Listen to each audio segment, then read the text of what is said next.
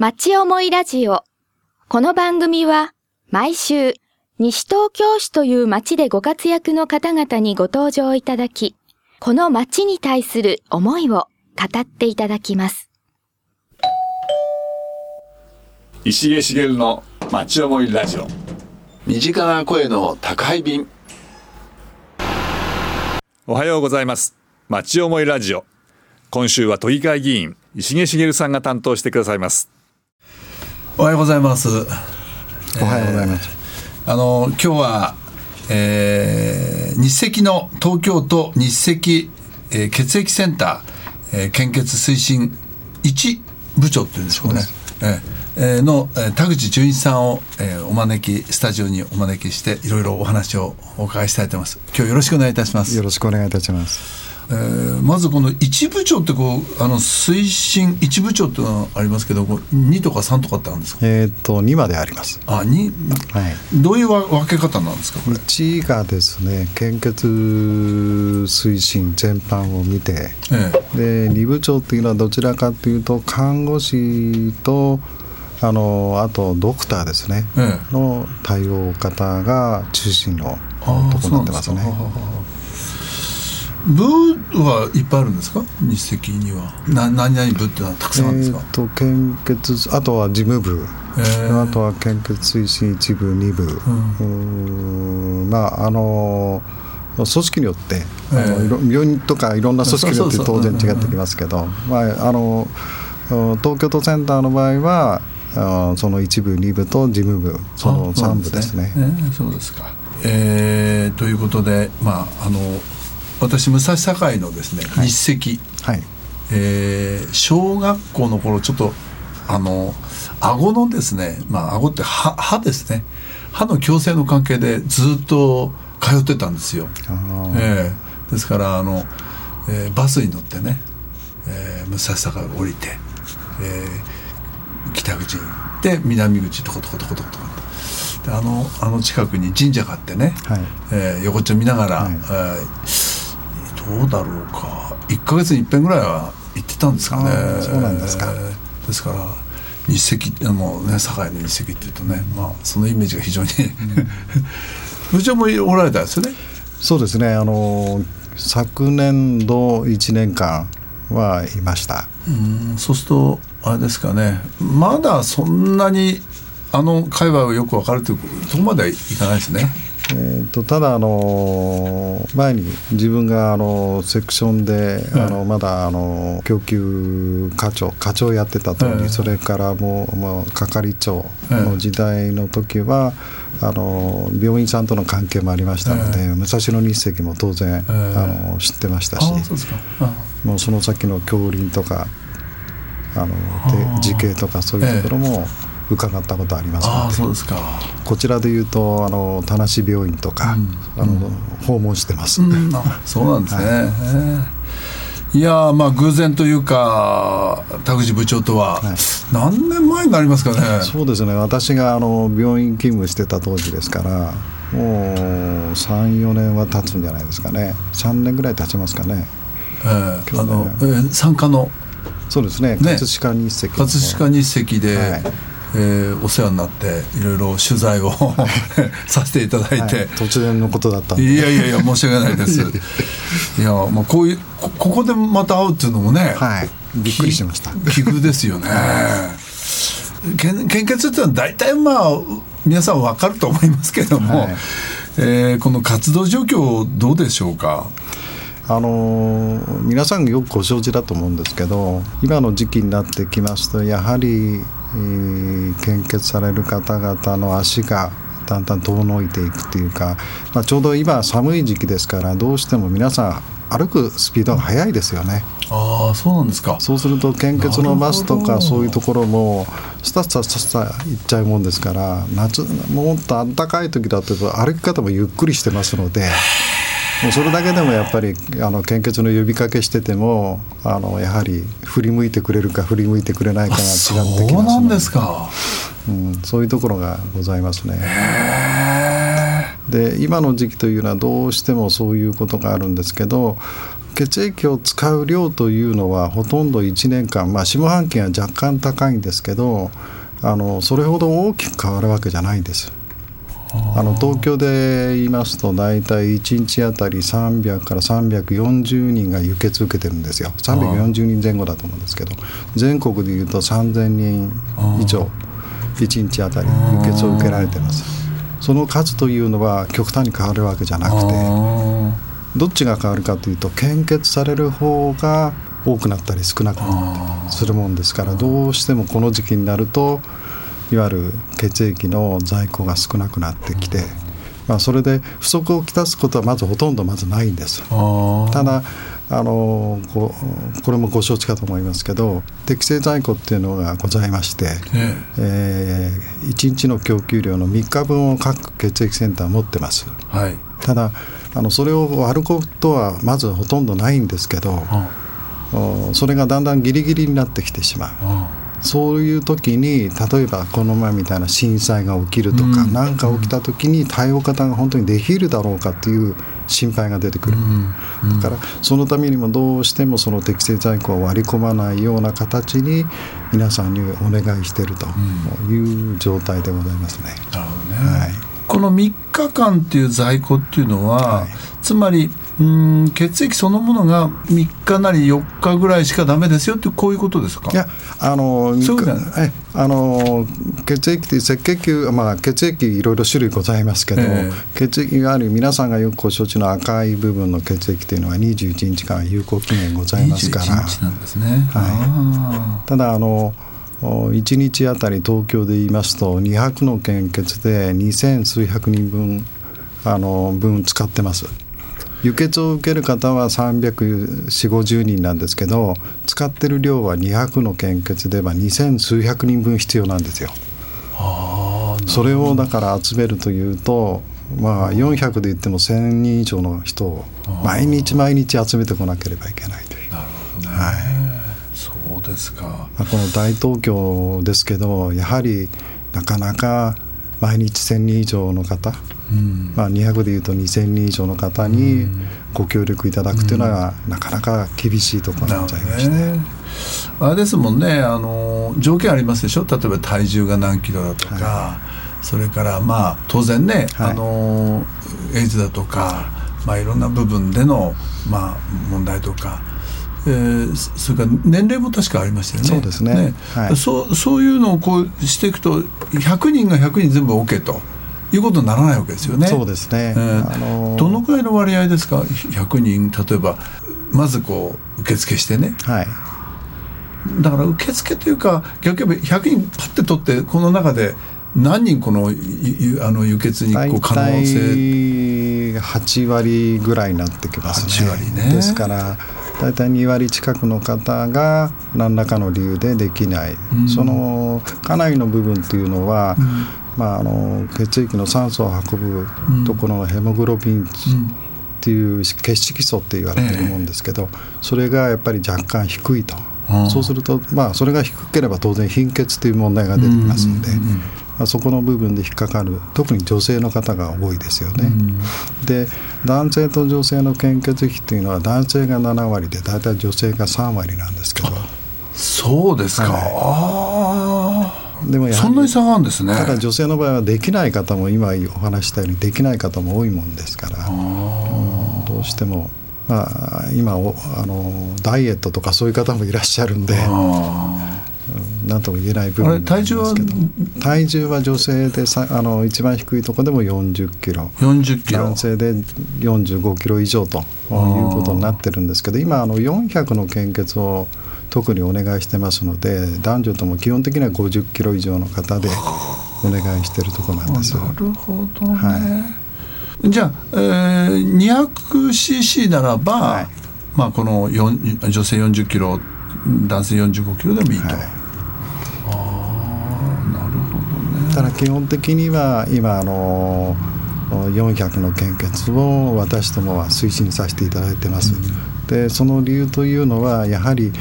一番大きい理由は安全性という問題、うん、えー、一人一人の人から多くもらうことによって輸血を受ける方のリスクを減らそうと、うんうん、いうことが一番大きいものですから、なるほどね。はい、あの年齢でいうと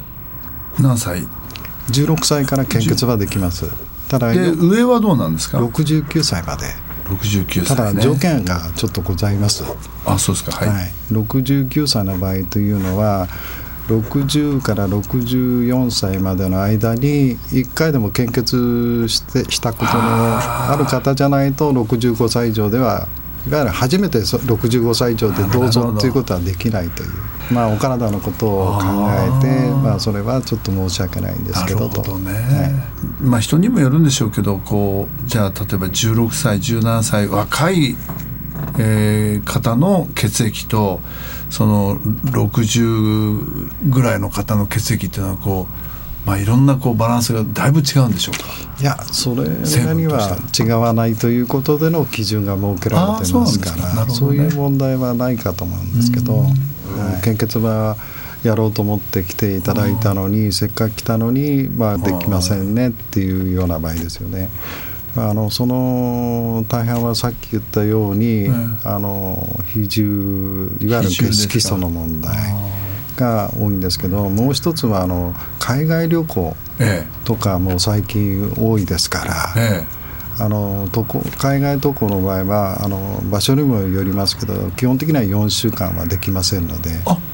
そうですか。はい。海外から帰ってきた場合、はい。それはですね自己申告ちゃんとしてもらえると思うんですよそうですね。基本的にあの全て自己申告になってきますので、ね皆さんとの私どもとの信頼の中で進めざるを得ないところなんですから非常に大事なところですね自己あの申告のところというのは。ね。はい、あとはあのやはりこの時期なんかは風邪薬とかお薬の種類によってやはりそうですか、ええ。薬飲んでてもダメ。そうですね。あのぜ全部がダメなわけじゃないんです。ただ薬によってはどうしてもあのご遠慮いただく場合が出てきますので。やっぱりそうやってこういろんなものをこうだんだんだんだんこうなんていうんですかね削っていくような削っていくとねええ本当にこう限られてきちゃいますよね、はでなおかつそれで自分がこう献血をするっていうふうに意思がないとね、ですから例えばあの女子大の場合なんかですと一つ間違うと100人来られても50人しかできないとか。石毛茂の町思いラジオ身近な声の宅配便。ええ西東京市の献血はあの大体年間で35箇所前後、35箇所。はい、企業団体それから駅前等々含めて。で年間で約2000名近くうん献血されていただいているところでございます。本当にご協力していただいてありがたいなと思っているところなんですけどあのただあの最近はあの新宿とかえ献血ルームもございますので、え西東京の方でも地元でやらなくてそちらでやられてる方も多いんじゃないかなと。まあどっちかというとこちらは西武線等々がございますので、うんうん。あの都心へ出る方も多いと思いますので。なるほどね。はい、まああの必ずっていうとあのよく府中のあの試験、はい。あの免許証のね、はい。とこは必ずこうそうですね。えーいてね、はい。あそこで私も何回かやったことありますけど必ずあそこにはあるんだっていうのが分かるとねまたこうどこでいつやって何時だろうなっていうとね、えーあのその方が献血はしやすいですよね。しやすいですね。あのまあ、そういった意味では都内あの献血ルーム今15箇所ございましてあこの辺だとどこなんですか？一番近いところですと吉祥寺に。吉祥寺。はい。もう駅の真ん前のあの三菱銀行の上にございます。あ建物の上、はい。ああそうですか、あーへえいや知らなかったですね。どうぞ一度。ええ。中見学がてらどうぞ、まあ、あとは新宿とかそういうとこになります、新宿はどこですか？新宿はあのひ西口のところとあと東口に3つございます。3箇所。西口はどこですか？西口はですねちょうどあの都庁行く通路のすぐ手前手前のとこなんですけどもういわゆるあの通路のところにルームを作ったような形になってますのであの多分都庁行くつもりでしたらわかると思います。失礼しました。先生先生は失礼しました。失礼しました。なかなか歩くことがない。いやいやいやいやいや。いやそうですか。はい。まああの私こうね住んでるの今西東京で、はい。まああの私も献血の方ちょっといろいろお世話になったりお世話になったりこちらのこちらの方もお世話になっておりいやいやますえーしますけどこの地域の活動ってどうですか？献血献あの推進協議会、はい。あの私も前あの出させていただいてるんですけど、あの基本的にあの月1回定例会も開いてますよね。ええ。あので他の地域でも懸垂教の形で、ええ。あの活動されてる地域も結構多いんですけど、えあの月1回定例会まで開いて、えーその献血ということを盛り上げていただいているというかあの議論までしていただいているようなところというのはなかなかないものですから。あそうなんですか。はい。そういった意味では本当にあのその取り組みに対して私ども頭が下がるような状態のものですから。あそうですか。いやいや。前あの懸垂教あの、まあ、西東京の方ね、はい。懸垂教から、まあ、高校生にねやっぱりしっかりこう取り組んでもらえるようなそうですね。っていうのをしてほしいと。はい。でまあ私、まあ、あの教育委員会の方でですね、まあそうしたところにも取り組むようにということでちょっとお願いをしたことがあるんですけどもね、まあ、これから本当にあの超高齢化に入ってきて、はい。はまあ、さっきの、えー、69歳ってあって、はいまあ、逆に64歳までのね 状況の中からそれ以上の方がいっぱい出てくるわけでえーどういうふうになってきますかねこの血液のこの需要と、ね、供給のバランスっていうのは。簡単に言いますと、ね献血をされている8割が50歳以下なんですよ。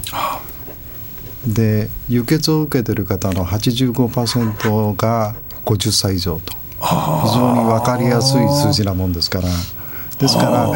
いわゆる年齢がまあ50歳もまあ低いか高いかという問題ございますけどやはり若い世代がその年齢層の高い高齢化の方々を支えていることはもう事実で。で少子高齢化がこのまま進んでいきますと年金と同じようにどうやって支えていくんだという問題はこれからね続きますなんか対策は？対策はもう何はともあれその10代20代の方々をどうやって献血率を増やすか。もうあの数を増やすってことをもうやっていかない限りはこれ支えていくいけなくなってしまいますので。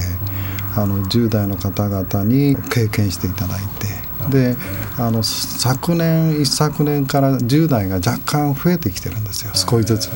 まあまあ、あの我々も10代の方々皆さんもあの一緒になってあのやっていただいているとこなんですけどおかげさまをもって高校生も含めてあの少しずつ増えてはきてるんですけど。前にあの まあ献血するとなんか飲み物をね、はい。えーくれたりなんかちょっとこうグッズをくれたりみたいなのがあったけどい今でもあれですか？なんかこう、出してます。えーあれは種類がいろいろあるんですか？あります。それとか年によって違うとか。いえいえそんなことはないですよ、あただあのまず献血する前には水分を取ってほしい、あの気分不良とかまたあのそういうことを起こしてほしくないということはやっぱりじゃあきちっと水分を取るためにも飲み物をまず飲んでくださいというようなことをお体のことを考えて出してますので、決してあのうんこれ目当てにということで来てもらってるわけじゃないもんですから、はい、今あのインターネットが進んでますから、メールクラブというのがメールクラブ、はい、というのがございまして都内だけでも二十数万人はうん登録されてる方々がいらっしゃいます。そうあの年末から年始にかけてだんだん厳しい時には何回かに分けてあの皆さんにお願いメールをしてるとこです。い、どうですか？こう長い間こう仕事をされてきてなんか印象に残るこの仕事っていうのは？えー私がやっぱりあの供給、まあ、血液を出す部署に行った時に、ある病院で血液を出すとそこの小児科にいるお子さんが、もうその方その方再生不良性貧血だったんですけど、輸血分までご自分で取りに行くんですよ、はあ。僕の血液届いたって。でその子が小学校の時から、まあ、僕しばらくあの供給にいたもんですからその子がだんだん育っていくんです。で最後ちょうど高校生まで、まあ、それまで動かなかったんですけどあの僕自身が移動がなかったもんですから、であのそこの病院っていうのは高校生になっても小児科ですから。小児科で入った子はもうずーっと小児科で行きますから。はい、で最後その子は、えー上野にあるあるところに就職して、はい。そこまではあのそこの輸血部の方から教わってたんですけど、まあ1週間に1回は必ず出してたもんですから。そういう形で定期的に輸血を受ける患者さんも結構いらっしゃるんですよ。そうなんですか。でその子がどうなったのって聞いた時にやっぱり亡くなっちゃったという。あそうでですずっともう担当みたいにして出してたもんですから。そうですか。ちょっと残念だったですね。石毛茂の町思いラジオ。身近な声の宅配便まあこれからですね、あのーこう献血するときに全然痛くないようなね献血だとね、あの皆さんこう最初のこうやっぱりあチクってこうね痛いような感じがねどうしてもそうですね、あの私がここ厚労省と一緒に共同で研究したことあったんですけどその時小学生の方々に絵を描いてもらったんですけど、皆さん立派に吸血鬼の絵を描いていただいて 吸血鬼なるほどやっぱりそういうイメージが非常に強いんでしょうね。あとは男の子の方が痛いっていう思いが強いみたいあでよくあのアベックで来られても女の子の方が手引っ張ってますから。不思議ですね。男の子の方が逃げようとしてますから。血に対して男性のが弱いのかもしれない弱いかもしれないね。女性の場合はこうなんかね性的な部分でね、はい。ええそうですかでも実際にやっていただいてるのは7割は男性の方ですから、はそうですか。まああの今日はね本当にお忙しいところをわざわざね西東京まで足を向けていただきまして、まあ今後もあのますます私もですね、えーやはりこれからのまあ医療を含めてしっかりこの献血というのはですねえー必要だろうというふうにまああの私もあの訴えてまいりたいと思いますので。今日いろんな勉強をさせていただいてまた今日聞いてたリスナーもですね、えーいろんなこの、えーところが分かったんじゃないかなというふうに思います。い、貴重な時間をいただきましてありがとうございます。あのぜひこの機会により多くの方々が献血会場に足を運んでいただければと思いますのでよろしくお願いいたします。はい、どうもありがとうございましたあ。りがとうございました。お楽しみいただけましたでしょうか？町思いラジオ。この番組は、ポッドキャストからもお聞きいただけます。番組では放送しきれなかった部分までお楽しみいただけます。詳しくは、FM 西東京、または、町思いラジオで検索してください。